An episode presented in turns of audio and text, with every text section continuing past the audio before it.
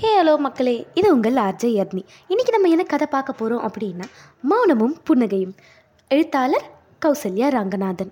கதைக்குள்ளே போகலாமா? என் நீண்ட நாள் நண்பன் பேச்சை தட்ட முடியாமல் ஒரு ஞாயிறு மதியானம் அவன் வீட்டுக்கு என் மனைவி சரிதத்தை கூப்பிட்டுட்டு மத்திய உணவுக்கு போனேன் நலம் விசாரித்த பிறகு சாப்பிட உட்காரும்போது என் மனைவி என் நண்பனோட மனைவியிடம் எங்கள் மருமகளை பற்றி ஒரே குற்றச்சாட்டாக வச்சுட்டு இருந்தா.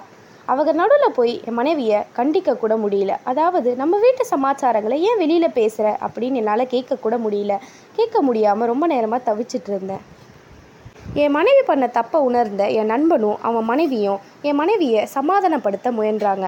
யார் வீட்டில் தாங்க இல்லை சண்டை சச்சரவு? இதெல்லாம் மூணாவது மனுஷன்கிட்ட சொன்னால் வீடு என்ன ஆவறது?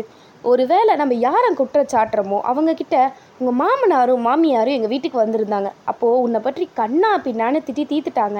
அப்படின்னு கோல் மூட்டி விட்டால் என்ன பண்ணுறது அப்போ நம்ம மூஞ்சை எங்கே கொண்டு போய் வைப்போம்? வீட்டுக்கு வந்த மருமகளை எங்கள் பொண்ணு போல தான் பார்க்கணும். அப்படின்னு ஏன் என் மனைவிக்கு தோணலை? இந்த விஷயம் நம்ம மருமகளுக்கு தெரிய வந்து அவள் நம்மக்கிட்ட ஜாடமாடையாக பேசினா நம்மளுக்கு ஹர்ட் ஆகிடாதா எங்கே போச்சு நம்ம புத்தி? இந்த வயசில் புத்தி மழுகிடுச்சோ? இப்படி பலவித சிந்தனையோடு வீடு திரும்பினோம். ஆனால் எங்கள் மருமக எப்பயும் போல புன்னகையோட வீட்டில் இருந்தாள் ஆனால் சில நாட்களுக்கு பிறகு அவன் முகம் வாடி இருந்தது. ஏதோ ஒரு சம்பவம் நடந்திருக்கு. அவன் மனசுக்கு பிடிக்காத ஒன்று ஏதோ ஒன்று நடந்திருக்கு. அதை மனசுக்குள்ளேயே வச்சிருக்கா. முகம் காட்டி கொடுத்துறாதா? அவள் முன்போல் இல்லை. தான் புன்னகையெல்லாம் தொலைத்துட்டு அவளிடம் ஒரு நாள் கேட்டேன். நீ இப்படிப்பட்டவ இல்லையேம்மா. எப்போவுமே கலகலப்பாக சிரிச்ச முகத்தோடு இருப்பியே. எங்களை உன் அப்பா அம்மா போல நினச்சது உண்மைனா? உன் மனசில் என்ன இருக்குன்னு என்கிட்டையாவது இல்லை உங்கள் அத்தை கிட்டையாவது சொல்லு. அப்போது அவள் நீங்கள் நினைக்கிறது போல ஒன்றும் இல்லை மாமா என்றவள் சில தினத்துக்கு முன்னாடி நம்ம பக்கத்து வீட்டுக்காரங்க என்ன சாப்பிட கூப்பிட்டுட்டு என்ன சொன்னாங்க தெரியுமா? அவங்க மருமக அவங்க சொல்கிறத எதையுமே கேட்கறது இல்லையா? புருஷங்காரன் வீட்டுக்கு வந்தோன்னே அவங்கிட்ட இல்லாததையும் பொல்லாததையும் கலகு மூட்டிடுறாளாம். என்னென்ன சொல்கிறாங்க தெரியுமா அவங்க? விடாமல் அவங்க மருமகளை பற்றி குற்றமே சொல்லிட்டு இருக்காங்க. மெல்ல மெல்ல அவங்க கிட்ட கொஞ்சம் எனக்கு வேலை இருக்குது அப்புறம் வரேன் அப்படின்னு சொல்லிட்டு வெளியில் வரத்துக்குள்ளே நான் பட்ட பாடு இருக்கே அப்பாடா. நீங்கள் வயசானவங்க மாமா உலகம் தெரிஞ்சவங்க மாமா இதெல்லாம் நியாயமா? வீட்டுக்கு வந்த மருமகளை தாம் பெத்த பொண்ணு போல நினைக்கணும். அவள் ஏதாவது தப்பு பண்ணியிருந்தா அவகிட்ட எடுத்து சொல்லணும். தவறு பண்ணுறதெல்லாம் வாழ்க்கையில் மனித இயல்பு மாமா.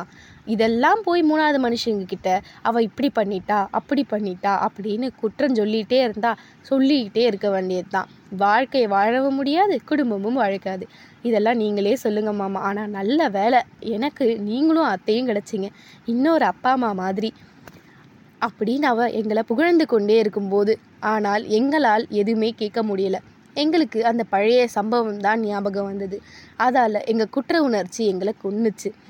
எங்கள் ரெண்டு பேருக்கும் எங்களோட குற்ற உணர்ச்சியால் நாங்கள் மௌனத்துடன் நல்லா இருமா அப்படின்னு சொன்னோம். ஆனால் நாங்களோ இந்த மாதிரி நம்ம மூணாவது மனுஷங்களை பற்றி ஒருத்தவங்களை இப்படி பண்ணிட்டா அப்படி பண்ணிட்டான்னு குற்றம் சொல்கிறது எவ்வளோ தப்பு தெரியுமா? ஸோ நீங்கள் யாரையும் குற்றம் சொல்லாதீங்க காய்ஸ் நன்றி.